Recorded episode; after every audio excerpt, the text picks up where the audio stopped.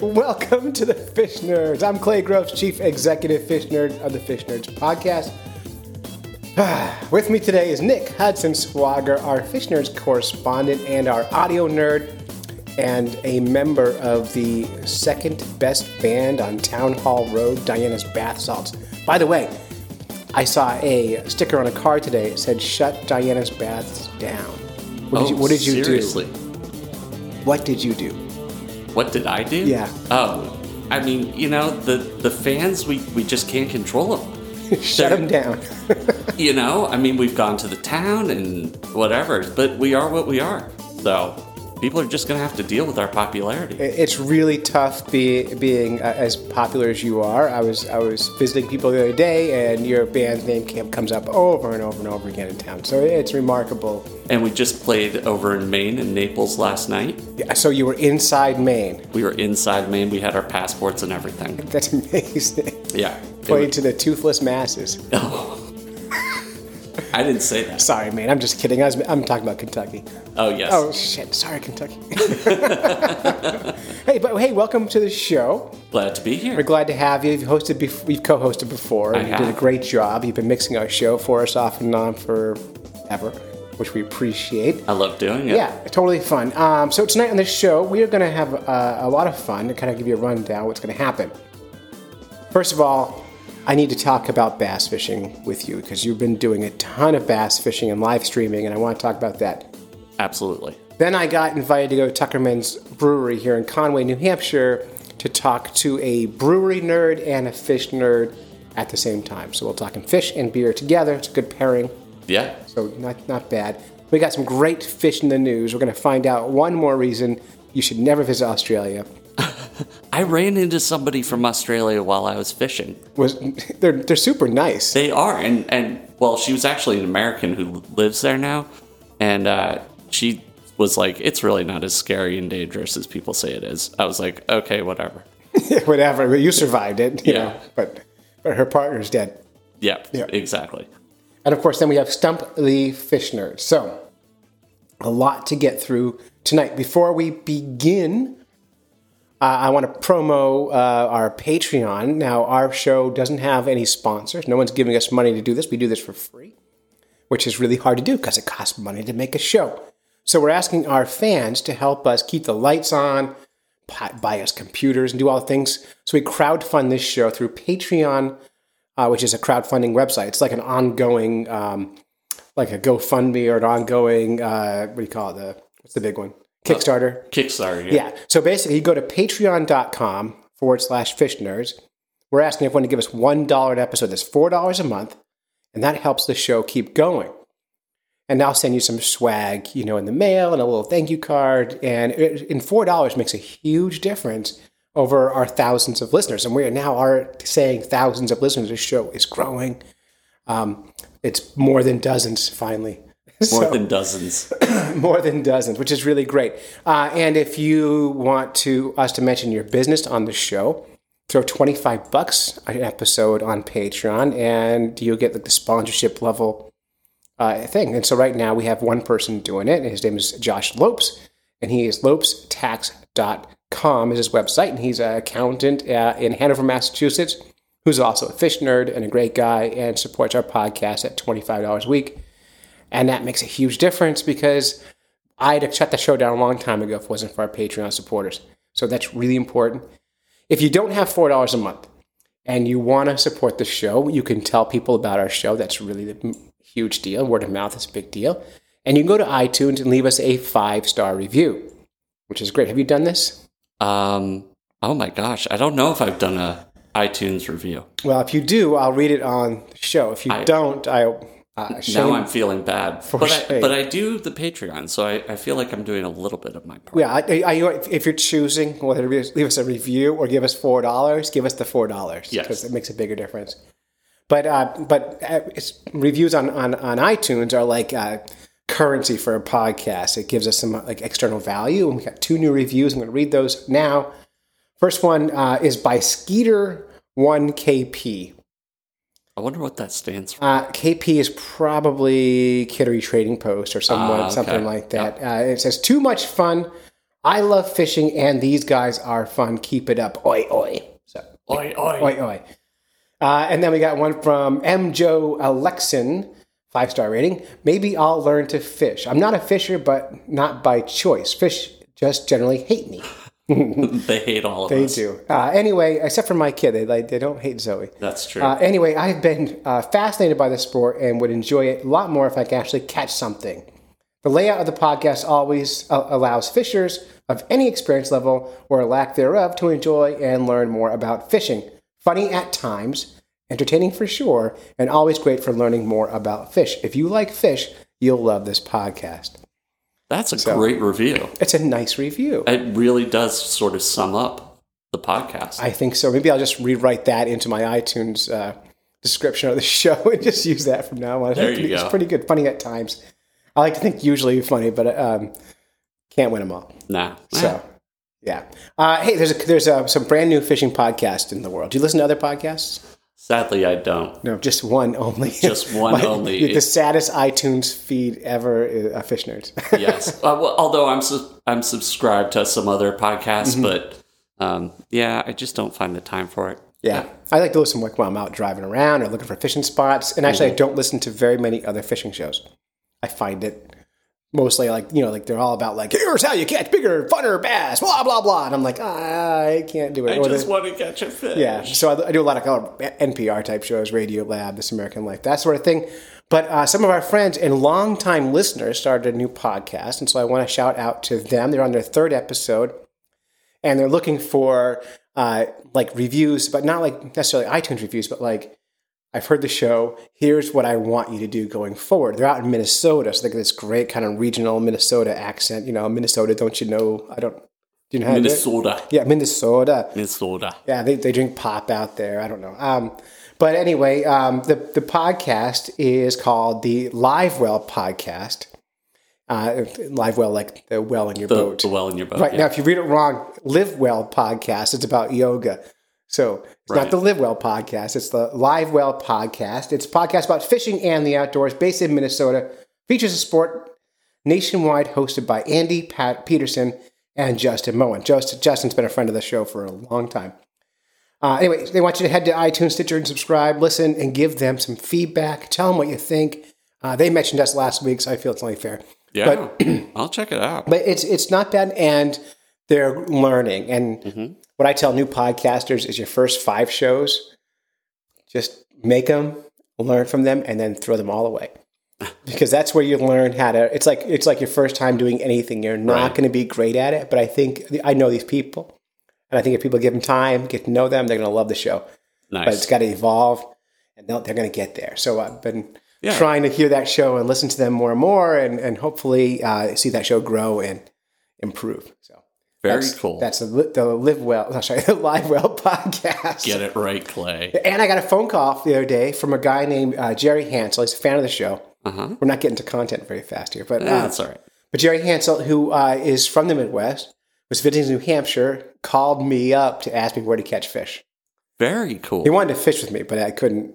I Yeah. couldn't work the timing out. So he was working on a life list of like you know, you know what a life list is. Uh, is it like your bucket list? Yeah. So he makes a list of fish and catches them all. And while he was Gotcha. here in New Hampshire, he got a handful of new fish, and I want to shout out for him to thank him for calling me and tell people to stop calling me. Well, That's- I, I got stalked. Did you? Didn't you see the picture on Yeah, Fish Nerds? someone- My car? Someone took a photo of your car and then put a map of New Hampshire on there, like from where he was to like your house. N- Mm, Well, to to where he was going, which was apparently Conway or something. And he recognized uh, the sticker on your car. Do you think he Both? knew and you? Well, he recognized the Fish Nerd sticker, but he also recognized the Diana's Bath Salt sticker. So you're getting famous. Apparently so. Yeah, that's it, it's weird. I was at that Tamworth farmers market the other day, and this uh, old guy comes up to me and goes, "Fish nerds," That's hilarious. and I'm like, "Hey," he goes, "Yeah, I'm from Nan, uh, from uh, was he from uh, the NEPFA, New England uh, Paralyzed Veterans Association's Bass Trail." oh, cool. And I had made a donation to them back in the winter time, and I had him on the show, and He recognized me, and I didn't even for a second recognize him. But That's how big your fame is, is I- that you meet so many people you can't even recognize them now. it's it's terrible. but anyway, you've been bass fishing, I have. and you've been. I, I love I love that what you've been doing. You've been live streaming your bass fishing trips on the Fish Nerds podcast group. Yes. But I haven't seen you actually catch me fish while live streaming. What's been going on? Well, I'm I'm recording with a GoPro, um, and I'm actually trying to put together some GoPro videos. Um, I have a bunch, and I just need to get the editing done. Um, but actually, my hope is to start producing a regular, eh, like once a month video to post through Fish Nerds. Um, just kind of what I'm doing fishing, um, because I don't think of myself as somebody who really knows a lot and I'm just kind of figuring it out as I go along. And you know, there's a lot of YouTube videos out there of people with fancy gear and you know fancy boats and traveling all over the world and all this great stuff. And yeah, that's fun to watch, but it's not really the experience for the average person. Well, I think it's really important to know is like, you know, if you look at those YouTube videos, a lot of them are sponsored anglers. Yes. So they're only fishing with the Rapala or the, you know, the whatever brand lure they use, and the has to be the Toyota brand truck and this brand the other. And Yeah. one of the things that fish merchants suck at doing is getting sponsored. So you're just a guy fishing with whatever works for you that day, and you're learning through experience, which is how we all learn. We don't Exactly. we don't learn a lot by listening to podcasts about fishing. We learn by getting out in the water and doing the Right. work. So, and you've been fishing these great areas up in uh, the Plymouth area of. Well, yeah, my kids New were Hampshire. my kids were going to camp at Squam Lake Science Center, um, and so I got an opportunity to get out on Squam Lake um, a bunch of times and fish it on the kayak. And I've actually got a great set of GoPro videos from a day that I went out there and I used a drop shot, and I was just bringing them in left and right. It was By the awesome. way, I don't know what a drop shot is, and I don't know what that means. and I didn't know either until you know I'm that's I'm kind Tell of us learning. what it, what's a drop So shot. drop shot is when you have the hook probably like 12 to 18 inches up the line, and then you have a, a weight at the bottom, and you just have like a little plastic worm, and the, the hook's done so that the worm sticks sort of straight out like it's a swimming fish, and you just kind of cast out and very slowly kind of bring it towards you, but letting it sit still at a time. And like smallmouth, they just they go nuts for it. It's crazy. I'm gonna try it. It's awesome. It's a really good, really good technique. And I just learned about it and it works. Yeah, I mean, I've heard the phrase. I just had no idea. Yeah. Uh, but I, you know, I've actually seen people use that technique ice fishing. Yeah. You know, if they know the fish are suspending two feet off the bottom, they'll put a weight in the bottom, put their hook two right. feet up off the bottom and Yeah. get it that way. And so I, I just didn't connect the name with the technique. So Yeah. Nick's taught me something. Oh my I God. know, I'm so happy. That's a little scary. but you've been catching fish, which is great. And the videos are so much fun. And what I like about those is it's they're real life, real interaction, and it's just you doing the doing the things. And it's Yeah. totally fun. So if you're not already on the Fish Nerds podcast group, get there, be friends with us. It's got a really good community going there. There's like love 600 people there now, and supportive, friendly. We're all from different places.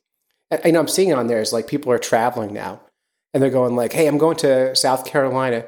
Does anybody know someone who wants to go fishing?" And people are going, "Oh yeah, yeah, come fish with me." So I think um, Liam Gary, who um, owns Backwoods Graphics and makes our decals for us, is fishing down there with Fish Nerds correspondent Michael Frank, Nice. just because of being part of that group. Right. And I, when I travel, I put on the group I'm traveling, and people say, "Oh, I'll take you fishing," and we get to go fishing. So it's a great place to kind of make friends all over the world, and, and go fishing and do and things. you know everybody's got their own interests and like different species and techniques so you really get a broad range of of ideas and expences and yeah. And we're having good debates on there too. I mean, Yeah. the, the Speak Up for Blue community is on there with Yeah. their fisheries questions, and the fishermen are on there going, "Yeah, but what about this?" And we're having these friendly conversations. It's not an aggressive. There's no trolls there because I throw them out.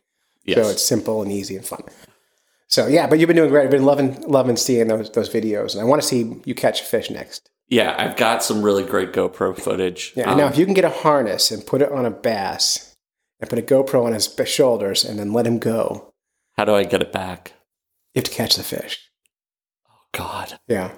I don't know if I could do that. Yeah, no, I was reading a bass study the other day out of Canada, uh, and they had a bass lake, and they con- they controlled the entire bass population. So they it's a man-made lake, and they put in a thousand or so, whatever number of bass in the lake, Mhm.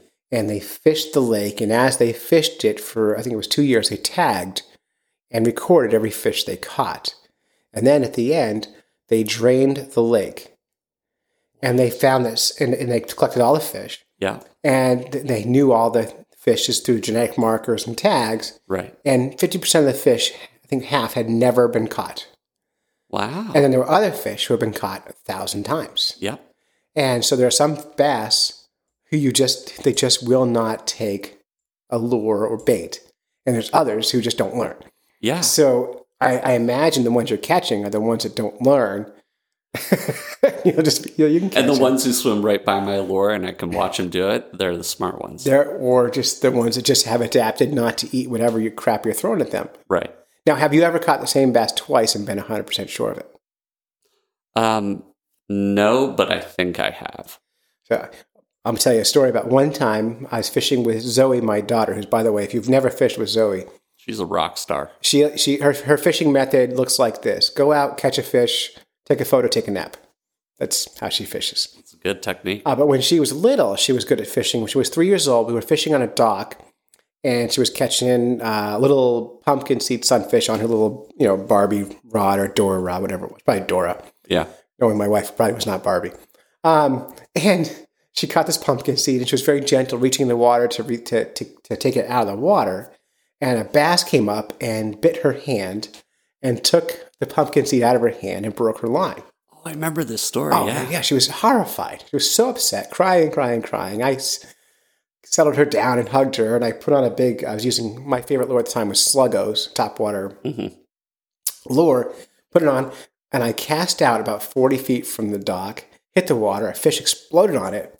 I fought the fish in, took it out of the water, and, you know, had my Sluggo in its mouth. And on the outside of its mouth, it had a broken fishing hook with a little pumpkin seed stapled to its mouth.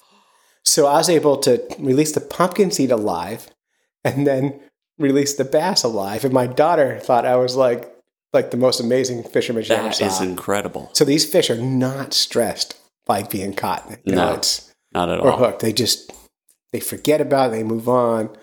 Uh, but anyway, I'm gonna I'm gonna follow up with that bass um, science study I read and find the author and try to get him on the show because the stuff I read was like Uh, Yeah. unbelievable. I think I may have heard of that study Yeah. because I remember reading something about it how there seem to be some that are, they just will not, you know, and others that just get caught over and over and over again. And interesting thing, you you've been doing your fishing on Squam Lake, right? Uh, some of it. Some of it. Now Squam Lake, there's been a big study in New Hampshire about about bass and migrations, Mhm. and so all these bass tournaments happen on Squam Lake, and they capture the bass, they drive them to the boat dock, they weigh them in, and most of the fishermen just dump them in the water right there. Right. So the question was, do those fish return to their spots, or do they stick around in the cove where the boat launch is? Oh, And so they tagged all these bass in tournaments for a few years and they put Yeah. them all back in the water and they swam and they measured where the fish ended up.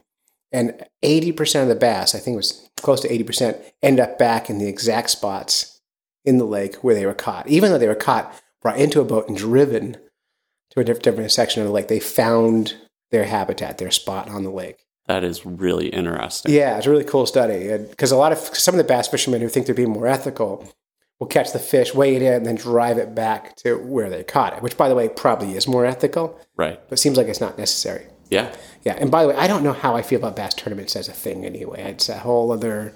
Yeah. I don't. that's I don't understand it. So there, there, that's another world. yeah, I've- um, I've, had bass tournament anglers on this show, and it's like talking football. I don't get it. I don't understand. Like I don't watch football, and I don't watch bass tournaments because there's, I don't. I don't- I'm not. I'm not that kind of competitive, you know. So Yeah. it's that's what it is. oh, hey, cool. Hey, so I, I got to go to Tuckerman's Brewery the other day. Do you drink Tuckerman's? I do. Awesome place. Awesome place. Now I'm doing some work with another podcast called The Great Beer Adventure out of Maine Right. my friend Amanda hosts that show. She's been doing it for 100 episodes or so. Mhm. It's really great and tells the story of breweries and great beers all over the world. So I'm now a correspondent for her show. Oh, nice. So I got to go to Tuckerman's and interview them about their. I'm burping because I'm drinking beer. interview them about their beer, uh, and so I'm, I'm going to put that interview in this show so you can get a taste. But if you really want a good show about beers, you want to subscribe to the Great Beer Adventure. Very nice. Another great brewery that I was just at last night Mm-hmm. um, is Braze in Naples. Really? Yeah. What's it? How do you spell it? B R A Y apostrophe S. Perfect. Yeah. It used to be Braze Brewery and Pub, but apparently the brewery and the pub separated. So now it's Gary's Pub and Braze Brewery, but Yeah. they're in the same building. No wonder. Do they? Does Gary's Pub serve Braze? Yes. Okay, it would be weird if they didn't. Yeah, it kind of would be. Totally weird. But it's a great place. We played there last night. It was a total blast. Oh, we should have gone. Yeah. Now, the thing about American beers is historically we've had terrible beers. Yes. So, Eric Idle from Monty Python, remember Yep. him? Yep. So he said American beer is like having sex in a canoe. It's, Yeah. it's effing close to water. so yeah. So anyway, here's Tuckerman's. Here's to Tuckerman's. Yeah. Maybe we should have that on a t shirt.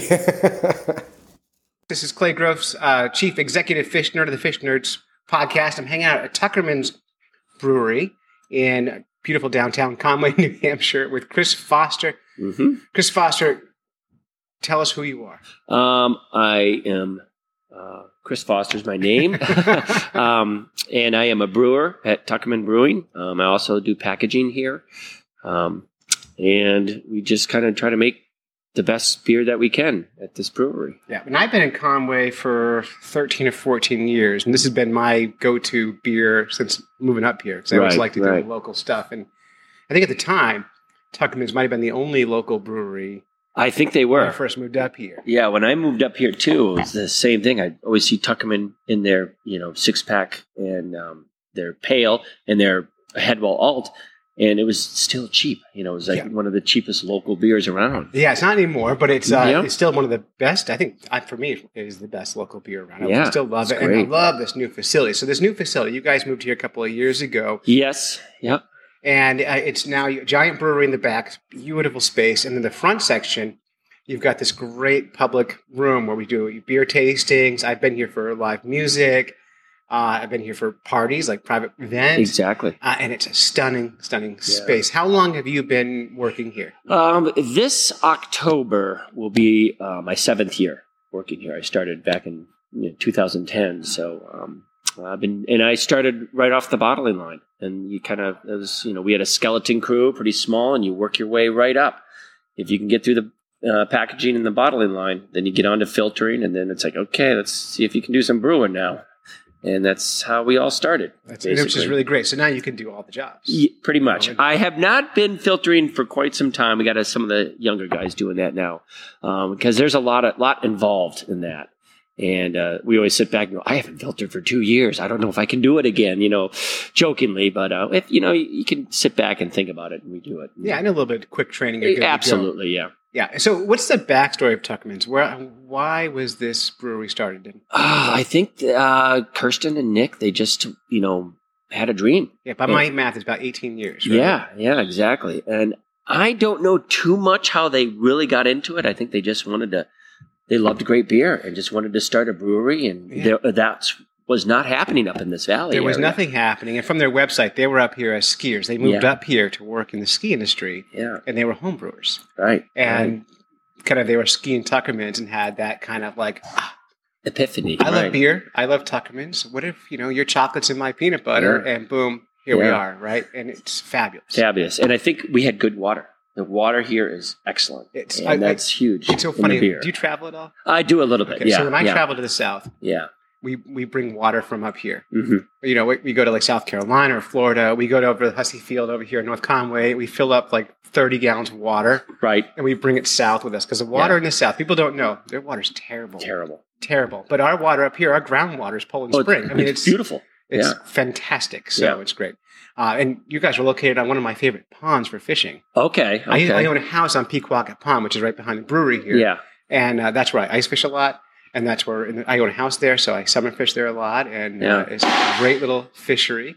So it's Great. way fun, and you fish too. Yes, I do. I love fishing. Um, I grew up um, as a child um, up in northern Minnesota, uh, 100 miles um, north of Duluth. So we s- did a lot of fishing up in those all the lakes up there, all freshwater. I grew up eating freshwater fish, so I love it. Love it. You live down in Ossipee, Uh, on the actually, Ossipee River. on the Ossipee River, Freedom? uh, um, border of Freedom, Parsons Field, Maine. Oh, so I'm a Um, Mainer. Yep. Maynard. now Ossipee River, I've been fishing now all summer. Yes, I actually started fishing it January first when it opens. opens right, yeah, right. but um, smallmouth bass fishery. all un- over the place. yeah. unreal, Yeah. right? Yeah. You get a lot of small ones, but sometimes you can pick up, you know, pound, two pounders in there. My, my daughter caught a, It's nice. a two and a half pounder Nice. the other day. It was Yeah. great. We, It's we great. fished right below the dam there. It Oh, it was right. Great. So you've been here brewing, Yep. and so let's kind of go through the kinds of beers. Talk about Okay. that. Um, right now we have our well, we have our flagship, as our pale, um, our head wall. Um, The that's Headwall pre- Alt has been for years my favorite beer. I love it. I And love it. Just such a good. It's a good beer. delicious And then classic. and then we have our our stout, our sixty two eighty eight. Um, and now we're getting into um, a lot of different brews. Um, we have you know Jeremy Fetchett. It's a great. We brought him in. Um, I trained him on the brewing system here, and he's just really knowledgeable of putting beers together. And he's been doing a great job and doing and you know now our rock pile. We got that dialed in, um, and we have some of these other brewer brew. Uh, beers uh, that we're putting out. Basically, you can only get them in the brewery. right. So I mean, when I come here, I always get that that uh, that sampler of beer. Yeah, you the know, it was eight- like the eight flight. beers. Yeah. the flight. And actually, I went to top top of Cranmore Mountain the other day. yes, and uh, the best payoff. Like, e- every mountain, every hiking mountain should have Tuckerman's beer on the top of it. Because we got to the top of the mountain, yeah, and there's a bar up there, and I ordered a flight of Tuckerman's beers.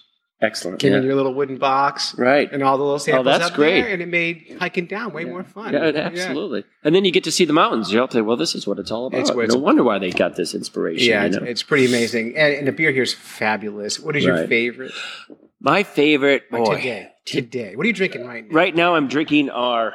Um, it's the summer ale, which Mm-hmm. I really like. It's a nice, light, um, easy drinking beer. Um, it's just, yeah, it's not heavy in the body or heavy on the hop nose.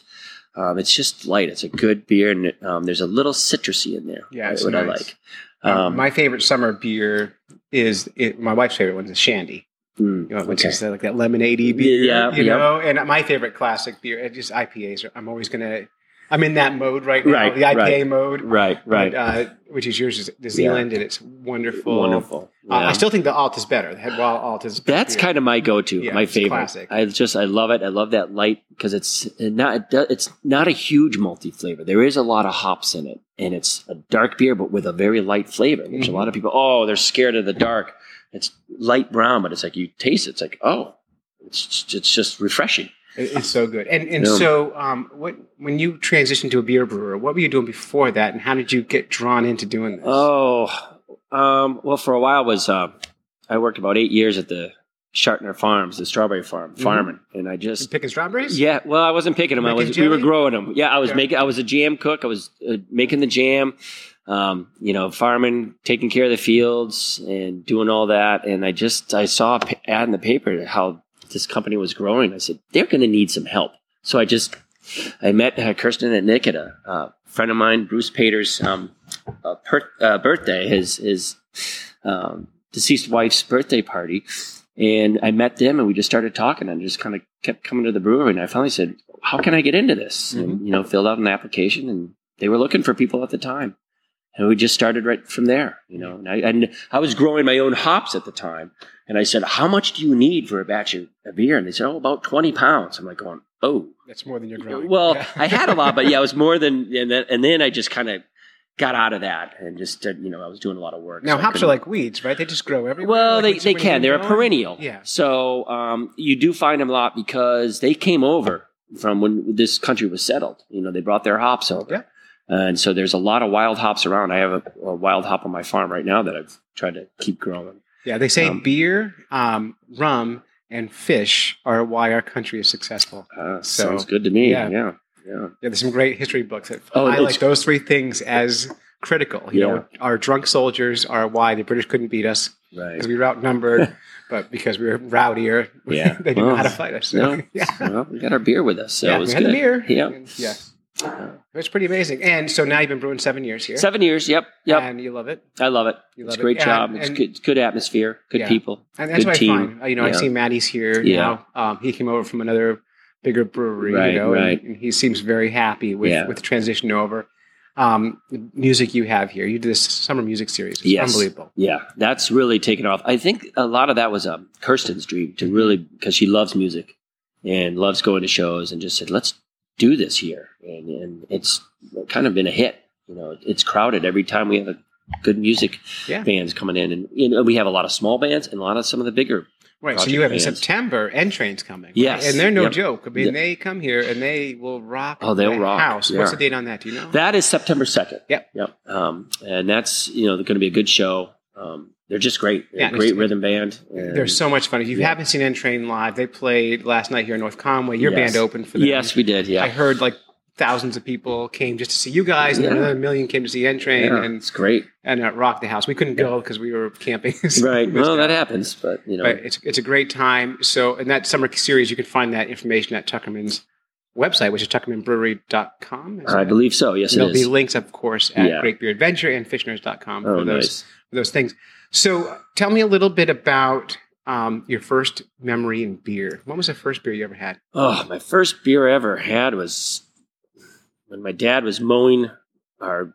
At the time, I lived in Massachusetts. By the way, every beer memory starts with my dad. my dad exactly. No one And ever says Mom, let me drinking have a Miller beer." High Life. It was Oh, drinking the Miller High champagne Life. of beers. Yeah, that was it in the clear bottles. Yes, they still. And- it's still actually a summer beer. It's, it does its job. I it's you know, I take that when I'm canoeing. Yeah. It's you know I like it, Yeah. so it's a good good beer. But that was it. And a small young how, kid. How old were you? Oh, I was probably well, I was not of age. Right. Um, you know, he just had it on the summit. Goes, go ahead, have a sip, and I did, and it's like, ugh, I didn't like it. You know, No one does. no, Yeah. no. Beer's like that. though. yeah. It's- And then it's a it just funny thing. you, then you know you go through the the high school years and the college years, and all of a sudden this then you started all of a sudden I'm like I can make my own beer. And then I got into homebrewing Yeah. through you know after I kind of went through college. Oh, you waited till you were old enough. Yeah, Oh, see, well, so I started home brewing when I turned 18. eighteen. Yeah, Because you can buy all the beer ingredients correct. and- Right. without being 21. So I started brewing when I turned 18 because I wanted beer, but I didn't want to go have to like fake ID it and Yeah, all those yeah. things. So I brewed beer at 18. And then when I turned 21, I never brewed another batch Right. because it's it's such a pain in the ass. It's it's a lot of work and it's so much- expensive it- too. it you know, doesn't- you're It- not saving money No, making your own no. beer. That is No, for you're sure. not. Yeah, Um, no, I got into that, you know, make my own, and then I got into wine and mead. I really love mead. Mm. Mead is So, good. Yeah, I love it. So- yeah. What is your favorite homebrew you've ever made? What's the flavor you've done? Oh, geez. Um, uh, my home. I, I like stout. I made a good homebrew stout. Stout and is actually easy to make. um, I It's one of like those it. Things. It's yeah, and I, nice. I do. I like it. Um, and then there was a, another like I think it was a type of ale using a lot of centennial hops, Oh. which I really liked a lot. Well, it's Um, fun to like get all nerdy about. Yeah. beer Oh, stuff. yeah. You can get into it, and then I'm just like, nope, I'm not gonna go that way. This is just we're making beer here. Yeah. So Keep it simple. yeah, keep it simple. And now that you're here, do you homebrew stuff? I don't. Yeah. I don't. I try to make my mead because um, I just like mead and it's easy to make. Um, I don't have to, and I can, you know, yeah, I have to buy the honey. I did have bees for a while, so I was able to. When I was working at the strawberry farm, we were able to collect a lot of honey. Were those your bees back there? no, they they No. weren't. No, they were. Um, we um, uh, HUD, who was my boss at the time, got bees in from another guy, but we just. Uh, kept them there and tried to keep them alive. They're tough. They're a tough little I, insect I to did keep going. Bees last year, Yeah. one year only, and after that, I decided that I could buy an awful lot of honey, Honey. for the four hundred dollars I invested this year. Exactly. By the way, four hundred dollars for your first year is cheap. yeah, Um, it goes on after that. yeah, no, I quit. I thought, you know what? I lost every bee, and I'm done. That's what I- happened to me. Yeah, I, I, I got two years out of it, and that was it. So It's fascinating. yeah, It's, yeah. it's, it's really fascinating. all so the all the power to the beekeepers. yeah, now so you're amazing. you're old like I am. you know, Yes, right. Yeah. I don't know how old you are. but I'm Um, putting I'll you be in turning fo- fifty. 40s. Yeah, fifty uh, this November. Okay, the so big yeah, one's coming up. You're so, older than me, so that's good. Yeah. Um, back in the day, microbrews were the thing. Do you remember Mm-hmm. when we didn't have we didn't have craft beers? No. We had So micro- microbrews yeah. back in the day. Think back nineties. Yeah. Well, I'm, yeah. yeah that puts you exactly. back in the middle of the microbrew like Right. revolution. What was your favorite beer? This is pre Tuckerman. Oh, geez, I was drinking a lot of. Um, there's this great brewery out of um, Hudson, Mass, called Pilgrim Mhm. Brewery, and they were brewing some amazing stuff. Um, Ipswich breweries brews brewing stuff, and I would go uh, to this liquor store, and we would get these twenty-four ounce bottles of like Harbor Light. This I think that was from Ipswich, and then Pilgrim came into on the scene and brewing stouts, and I just loved it. It just that's kind of what got me going on on the uh, friend of mine. We just would go in there and buy these cases of these bottles, and like you're buying it all out. I'm like, yeah, yeah, we are because we like it. That's how we would do it. We would Yeah. go in and we would buy every week. It'd be Thursday night would be a different microbrew. And we would like work work We down work the our way, list. yeah. And I think I've had near every beer. And Yeah. then now you can't keep up because You know, because craft breweries are now popping up like everywhere, right? And beer in America, we were talking off mic earlier, yeah, is better now than it's ever been in our history. exactly. Ever been. It's places like Tuckerman's that have put it back on the map. You Right, know, it's, right. And we try and we try to be very consistent with our brewing, um, and that's the key when you're a brewery. It's like brewing those beers that are very consistent and all Well, because that. if you're, you know, if, if I want Headwell Alt, and I'm, Yeah. I'm two years, I'm in Ho- Headwell Alt, Headwell right, Alt. I go to the store, I get one skunky batch.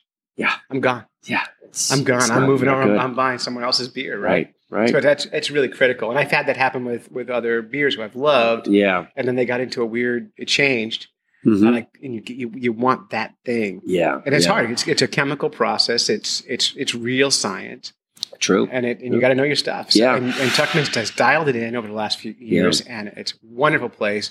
And if people haven't been to the Tuckerman's Brewery, you guys offer tours here. Tours, yeah, Yep. Uh, music, everything. It's a beautiful place to Yep. visit. The concerts are all family friendly, so Yes. you don't have to be 21 plus to come see a band here. Right, you come, It's right. ten dollar cover uh, and Yep. for the end train, for, for example. Yep, for in train. And- Sometimes we have free shows. Free coming up shows, on yeah. Saturdays. We do that. So. Yeah, and Diana's Bath Salts, um, one of the bands associated with the Fish Nerds, is, Oh, nice. has played here a number of times. number of times. Yep, Uh, which they're we love. great to see. You know, they- everybody's like, oh, they're coming back. So yeah, in we'd love fact, to see um, them. Nick, their rhythm guitar player, lead guitar player, he is our audio engineer. He Oh, mixes okay. our shows for us. that's great. That's Yeah, great. and yeah. he wrote the music for our um, for our Fish Net Nice. News, which is Nice. great. Okay, so one last question because Yes. I got to bring it back to fish again. 'cause Okay. I, you know, even though we are on the Great Beer Adventure podcast, Exactly. I Yeah. am a fish nerd at heart, Mhm. and so are you. I can Yes. tell. Yeah. Tell me your best pairing of a freshwater fish with beer. What do you Ooh, think? And boy. you can pair it with a Tuckerman's brand if you want to. Um, um, a nice freshwater fish. and tell Um, me how you somebody cooked too, because that impacts. how well, you- I how do. you I pair. like. I like. I grew up uh, fried fish. Yes. I've lately I've gotten Are you into breading them. Or uh, are you- are you- breading are them. you, Well, uh, my grandmother had a secret recipe. Oh, let's hear it. Oh, it was we did a uh, third of butter, a third of bacon grease, and a A third, third, of butter, a third, of bacon, grease. Oh my! I'm, and a- I'm dying already. yep, and a third of um, oil, Uh-huh. and then we would do. Then you would wash your fish. Uh, I don't think we used flour. It was just I, I can't remember this recipe, uh, and then corn um, cornmeal was a big part of it. Yep. and then you just fry it. Perfect. But you know, you let, you batter it and Yep. let it sit for half an hour. That was the Yes. key. That's- it's you really couldn't just throw it important. right in there. You had and you have to walk away from it, and then you'd fry your fish. Yeah, something happens in that time. Yeah. The longer you take between breading your fish and frying it, Yeah. it's something magical Yeah. happens. I don't know what Yeah, it it is, was, but it's that's right. It relevant. was uh, cornflake, cornflake crumbs, and um, cornmeal. So, and you up in Minnesota, you could actually go buy a box of cornflake crumbs. They just take We just would we could have just bought cornflakes and crushed them up, but no, you could buy these cornflake Minnesota's crumbs already. great. You know, it was Yeah. great. So. Yeah, we have a lot of listeners in Minnesota, Yeah, and they will yeah. probably be writing and going, yeah, "Oh, I know yep, that recipe." yep. Well, Lutz in Lutz in Minnesota. That's Yeah. where it's at. Now you in know? the South, they will bread their fish. They'll take like Doritos, and they will drop those Doritos into a into a food processor, Oh, my and they'll goodness. bread them in Doritos, like catfish, for example. yeah, yeah. um, which I've tried, and it's it's as good as you can imagine. Oh, It's- I bet. it's I love, wonderful. I love catfish. I do It's- too. It's it's a good fish. I do too. All right. Do you have any parting words for people who are Um, thinking about visiting Tuckerman's? Oh, Brewery? just yeah. Please come up and uh, try our beers. Uh, we have a lot going on. We got some. We're getting into the kind of the fall winter season. I know it's still summer. I'm not pushing the winter season, but we're going to be getting our stout out and our altitude, which is um uh, kind of a offset of our headball alt, which is a little bit stronger. Um, it's good beer. I like it a lot. And uh, yeah, come on up and enjoy and see some music. That's what we're all about up here. All right. And uh, so, Chris Foster from Tuckerman's Brewery, thank you so much for coming on the Great Beer Adventure Oh, my podcast. pleasure. And of course, the Fish Nerds, we always appreciate talking to one more nerd. Oh, And I have an open invitation to take you ice fishing this winter. all over it. You know, Yes, I, I know please. Maddie does some ice fishing, but I but I catch fish, and I'd love to take you out and put you on some real fish. Um, Excellent. and especially even down your way, there's plenty of great fishing down there. Yes. I guide on Ospey all the time, so awesome. it's Oh, I love that. Yeah, it's be great. a total totally great time. All right, uh, thank you. It's time for Stump the Fish Nerd. Time for Stump the Fish Nerds. That is our occasional segment where you, the listener, can call in 607 378 Fish and ask us a question. And we will do our best to answer it. If we can't answer it, we will find an expert to answer it for you. Okay. So this one, and this came out over Facebook, which is not my preference because if you do it over Facebook, then we are going to do an impression impression of you calling it in. Oh, this is going to be good. Yeah, it's a little bit of uh, Facebook theater. So if you could play the part of the caller, Carl Hayes from Philadelphia, and you can just a- ask the He's question. from he's from Philadelphia. yeah, from Philly. Okay. Yeah. This is my best Philly accent. All right. Do you have the question in front of you? I do. All right. Go ahead, hit it. Why are scallops so much money? You know, as someone who's just from just outside of Philadelphia, that was remarkably close. I, you know, I have a way with accents. So uh, this was asked on Facebook on our group. Uh, Captain Sean Tibbetts from MainTunaFishing.com answered, and I'll do my impression of Captain Sean. Oh, keep it clean. I know. Like, are you- I had he, he wanted to co-host today, and I just I'm like I don't know if I can just I can't edit like that today. I can't. Bleep, bleep, yeah, I bleep, know. bleep. I know. Like so, he'd be like, "Yeah, effing scallops are primarily caught for our offshore." it's like some weird Gilbert Godfrey from Maine. the quotas are small, and supply and demand gets big dollars for them. So that's what his answer. Um, Okay. so the- basically, he's he's right. Um, scallops are caught far offshore. I did some little research on there, and uh, the the Press Herald out of Maine this year did a story about scallop prices, and they are this year at an all time high. No kidding. And that comes from two things. One, uh, demand on scallops is at an all time high, right? And the the numbers of scallops being caught is actually pretty high. So so would you? But yeah, but Wait. The, but the demand is so high that they're able to sell every scallop caught, and the market allows you to price them at whatever you want if the market will pay them. So they're not catching more than they can sell, and the market bears the price they're putting on them. That's not how So- supply and demand's but supposed they're to not work. oversupplied. It's the the right amount. Okay. oh, Yeah, So they so- can kind of pick their price. Yeah, if they were catching like ten times the amount or a few times more than what they could sell, if they had extras, the price would drop. But they're meeting the demand, and there's actually a match on price and demand right now. Um, and it's, you would think a year or two ago when the numbers were low, Yep. the scalp prices were up, but they weren't. But to- somehow demand wasn't up either. It's a trendy thing in the last couple of years to eat more scallops. Wow. So I and- never and- thought of scallops as like a, you know, a, I just I think of scallops as like old man seafood. yeah, it's not that big a deal. You know, like I go out with my father in law for dinner, and the only seafood he'll eat is, is are seared scallops, Right. which are delicious. But like, there's a lot of other things out there, right? Yeah, And, exactly. and my dad, uh, you know, always ate scallops growing up too. But anyway, so it's it's a supply demand game, but the demand is is a really high number right now, and they're getting plenty of scallops in this fillet, but they're not having too many, and so they just keep inching those prices up, which is a real win for the fishermen right now. Right, And yeah. they need it because uh, with so many fish on decline and so many little moratoriums here and there, having a fishery that they can actually make some money on is super great. So so it works out. good on them. Uh, I don't pay a lot for seafood. Um, I don't eat seafood, so that's so weird. I was at um, supermarket tonight uh, doing my eating with the ecosystem project. I was buying hake tonight, and uh, hake is like it's in the cod family, okay, and it's eight nine nine a pound, which is not too bad. right? Um, but it's somehow surprised to see cod for sale, which is a moratorium on cod fishing. But the cod they're selling is from like Alaska or some bizarre okay, yeah, mismatched place. But they have Acadian redfish there, five nine nine a pound, which is this little redfish out of Maine. oh yeah. fish I is remember hearing about it on the podcast. a while Yeah, back. so good. Yeah. but I couldn't eat that; It wasn't on my list this week. So we made uh, I made hake cakes for dinner tonight, nice. and then Kristen made nice arugula uh, pesto, and yeah, it was good. Yeah. anyway, anyway, if you want to play Stump the Fish Nerds, call 607 378 Fish. How about some news? I love fish in the news. Fish in the news. Everybody loves their fish in the Yes. Do you travel? Um, I used to travel more, but I like to travel. Yeah. Do you want to go to Australia? I actually have always wanted to go to Australia. I have two, but you know, I've also wanted to bungee jump and I've also wanted to uh, skydive and do other things that could potentially kill me. yeah, Yeah. yeah. Uh, and now Australia has one more problem.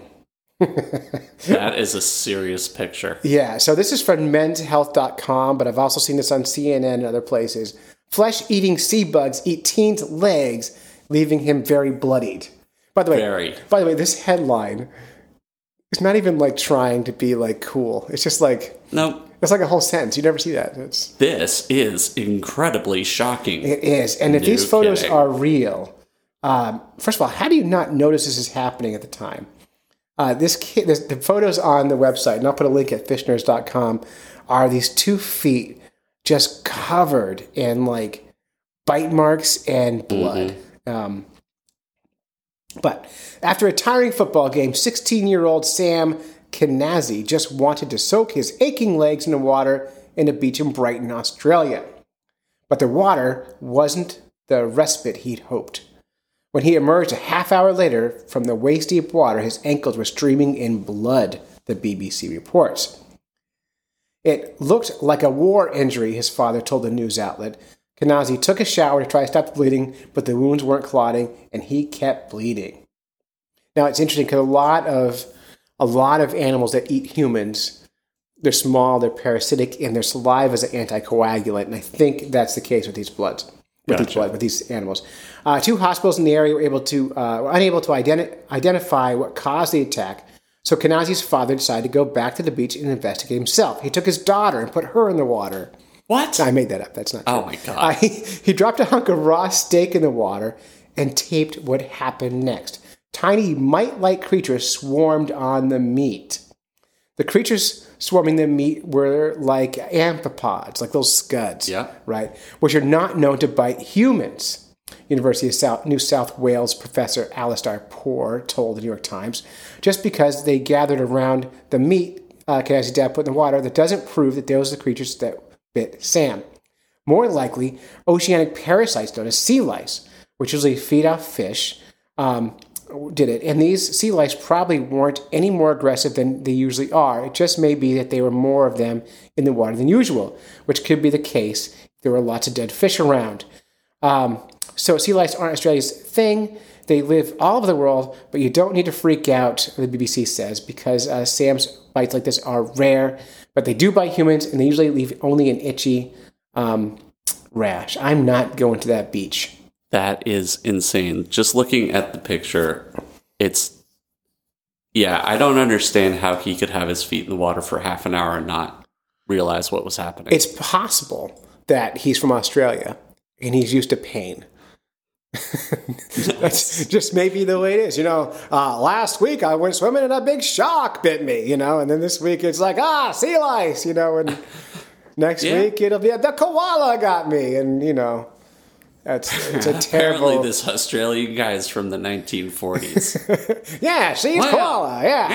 You know, hey, Hey, look, I the worst. and we need Luke to do these. Uh, our, we have a correspondent in Australia, and we need him to do these stories next time. yes, Luke absolutely. Jennings. All right. That's anyway. So that's Australian uh, fish news, and now we can go over to uh, England if we're going to play the game. Um, Oh, England's not dangerous. yeah, and uh, no, it's England. By the way, I, have you been to England?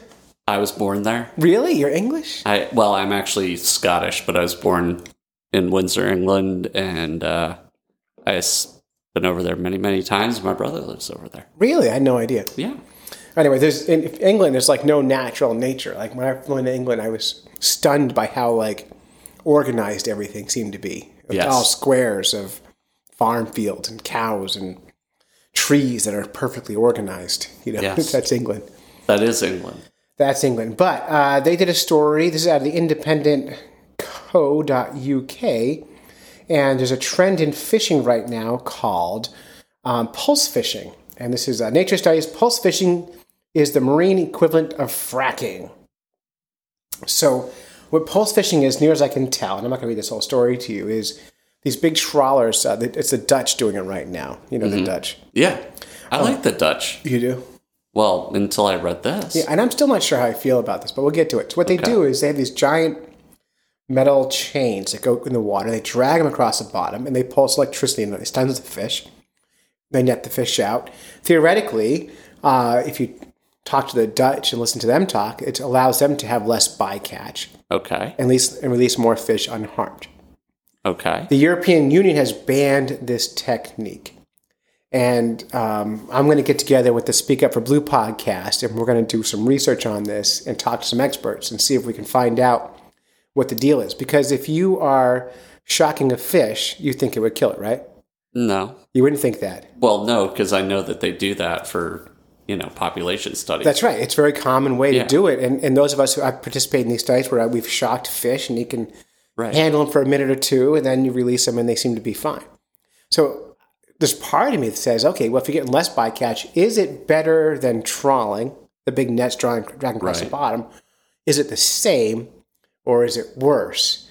If it's better, maybe I'm behind it, but Right. the the details aren't in yet. They're experimenting right now. People who are against it comparing it are comparing it to like, well, yeah, of course it's an experiment, but if you caught a whale and tasted it, that's also an experiment you wouldn't do, okay. right? That's true. That's Yeah. technically. Yeah. So uh, we're going to do some research on this and dig in. And I'm not going to read the whole story uh, today, but just kind of I wanted to put this kind of thought out there. If you are a marine scientist, listen to the show, and you know about uh, this stuff, um, give me a call at, at the Fishnet hotline, 607-378-FISH. I'll call you back, and I can use your I, I'd love to have an expert who knows the details. This story here is very anti um, fish fracking.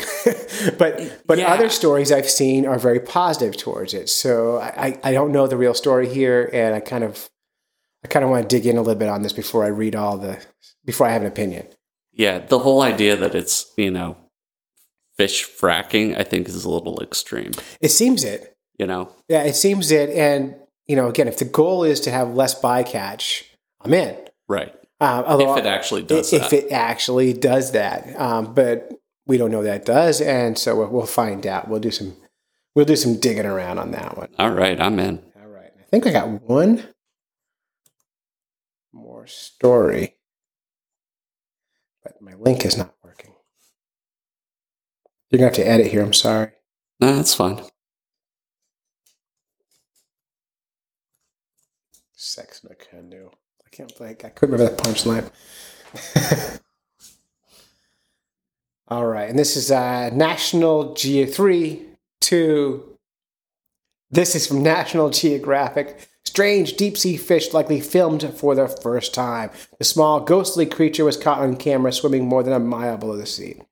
I think we'll be finding, as we get more and more people with GoPros and Mm-hmm. these little handy cams. We'll see more and more, not just fish, but all kinds of animals filmed for the first time. I think you're right. Yeah. Now they were 8,000 feet down.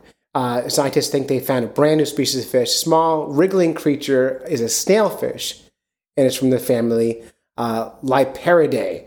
And uh, I don't know what Liparidae means, but for having been found at the depths of the ocean, the snailfish is unexpectedly cute, more resembling a small minnow than one of the ocean's deep creatures. And most of those deep creatures are like blobfish and like all Yeah. googly and angelfish, and they have the little funny teeth and the big lights on their foreheads and all that stuff.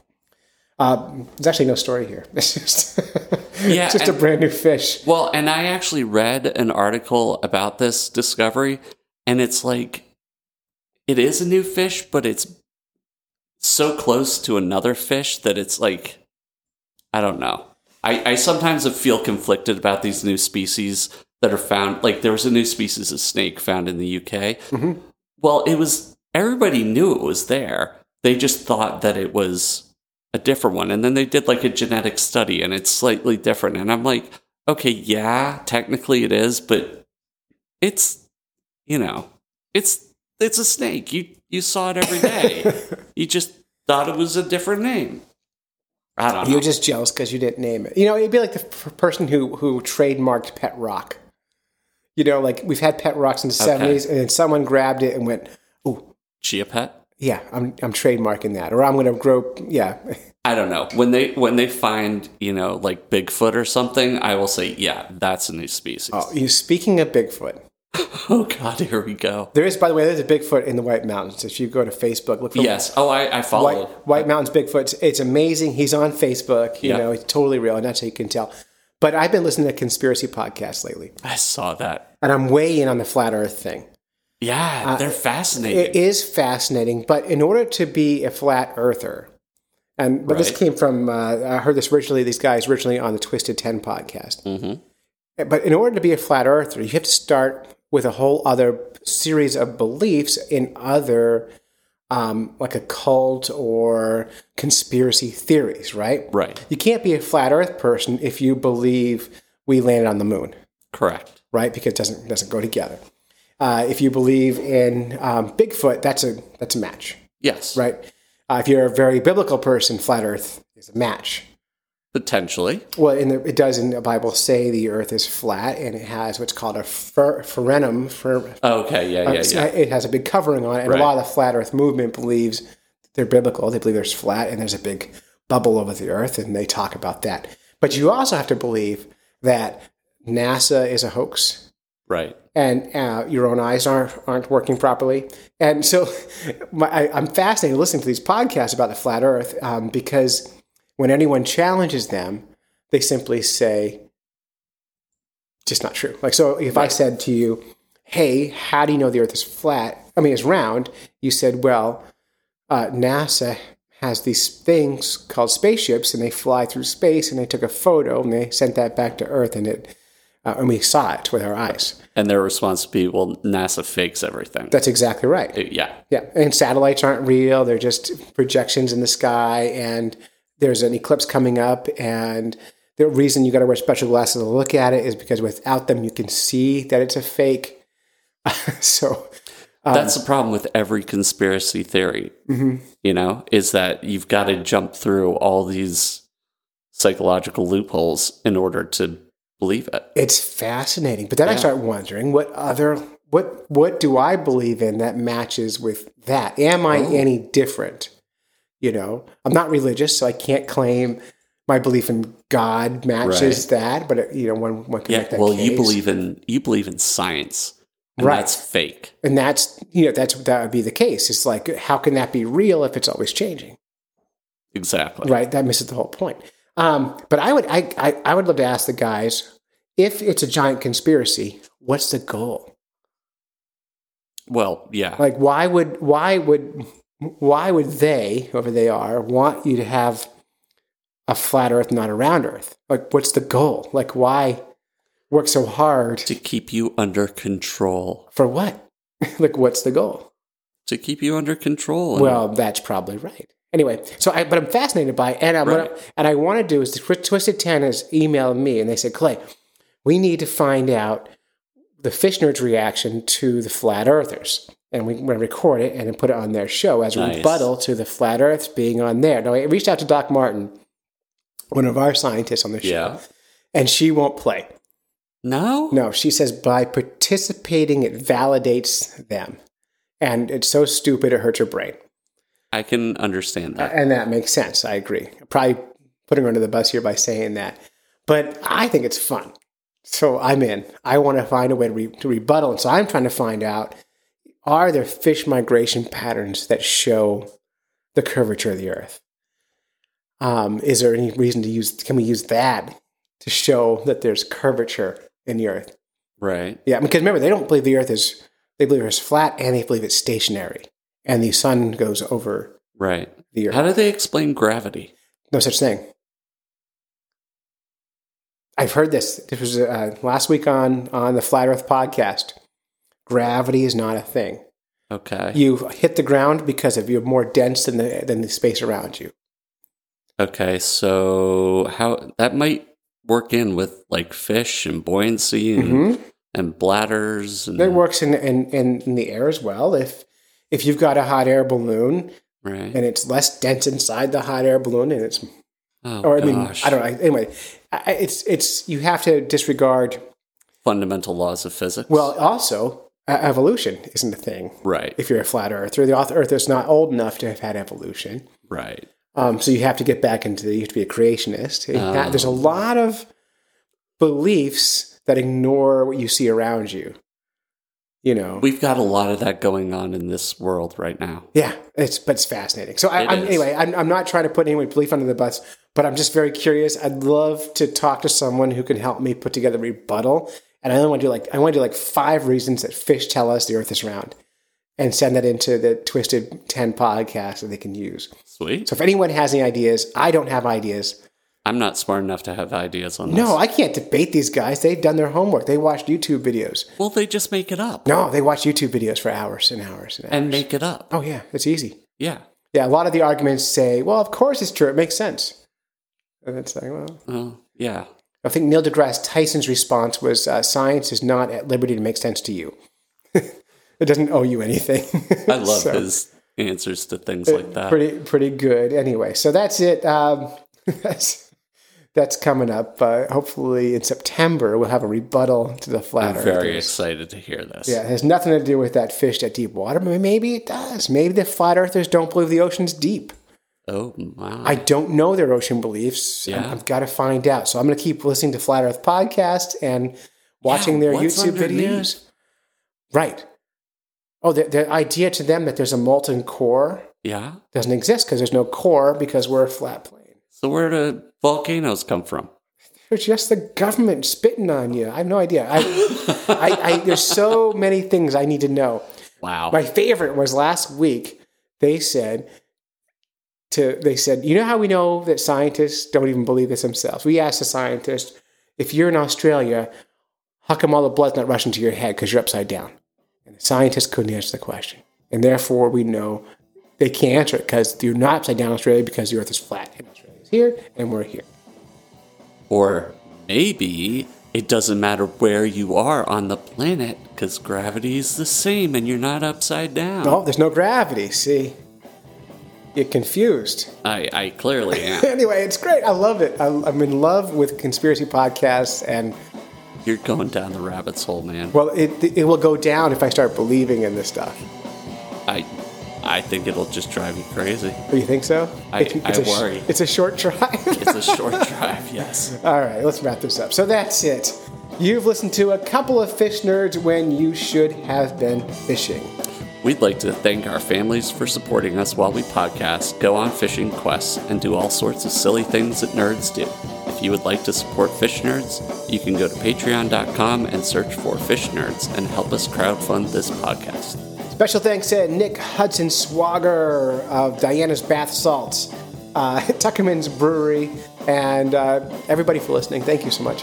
Absolutely. So, until next time, follow the code of the Fish Nerds, spawn early and often, Avoid st- free lunches with strings attached. and swim against the current every chance you get.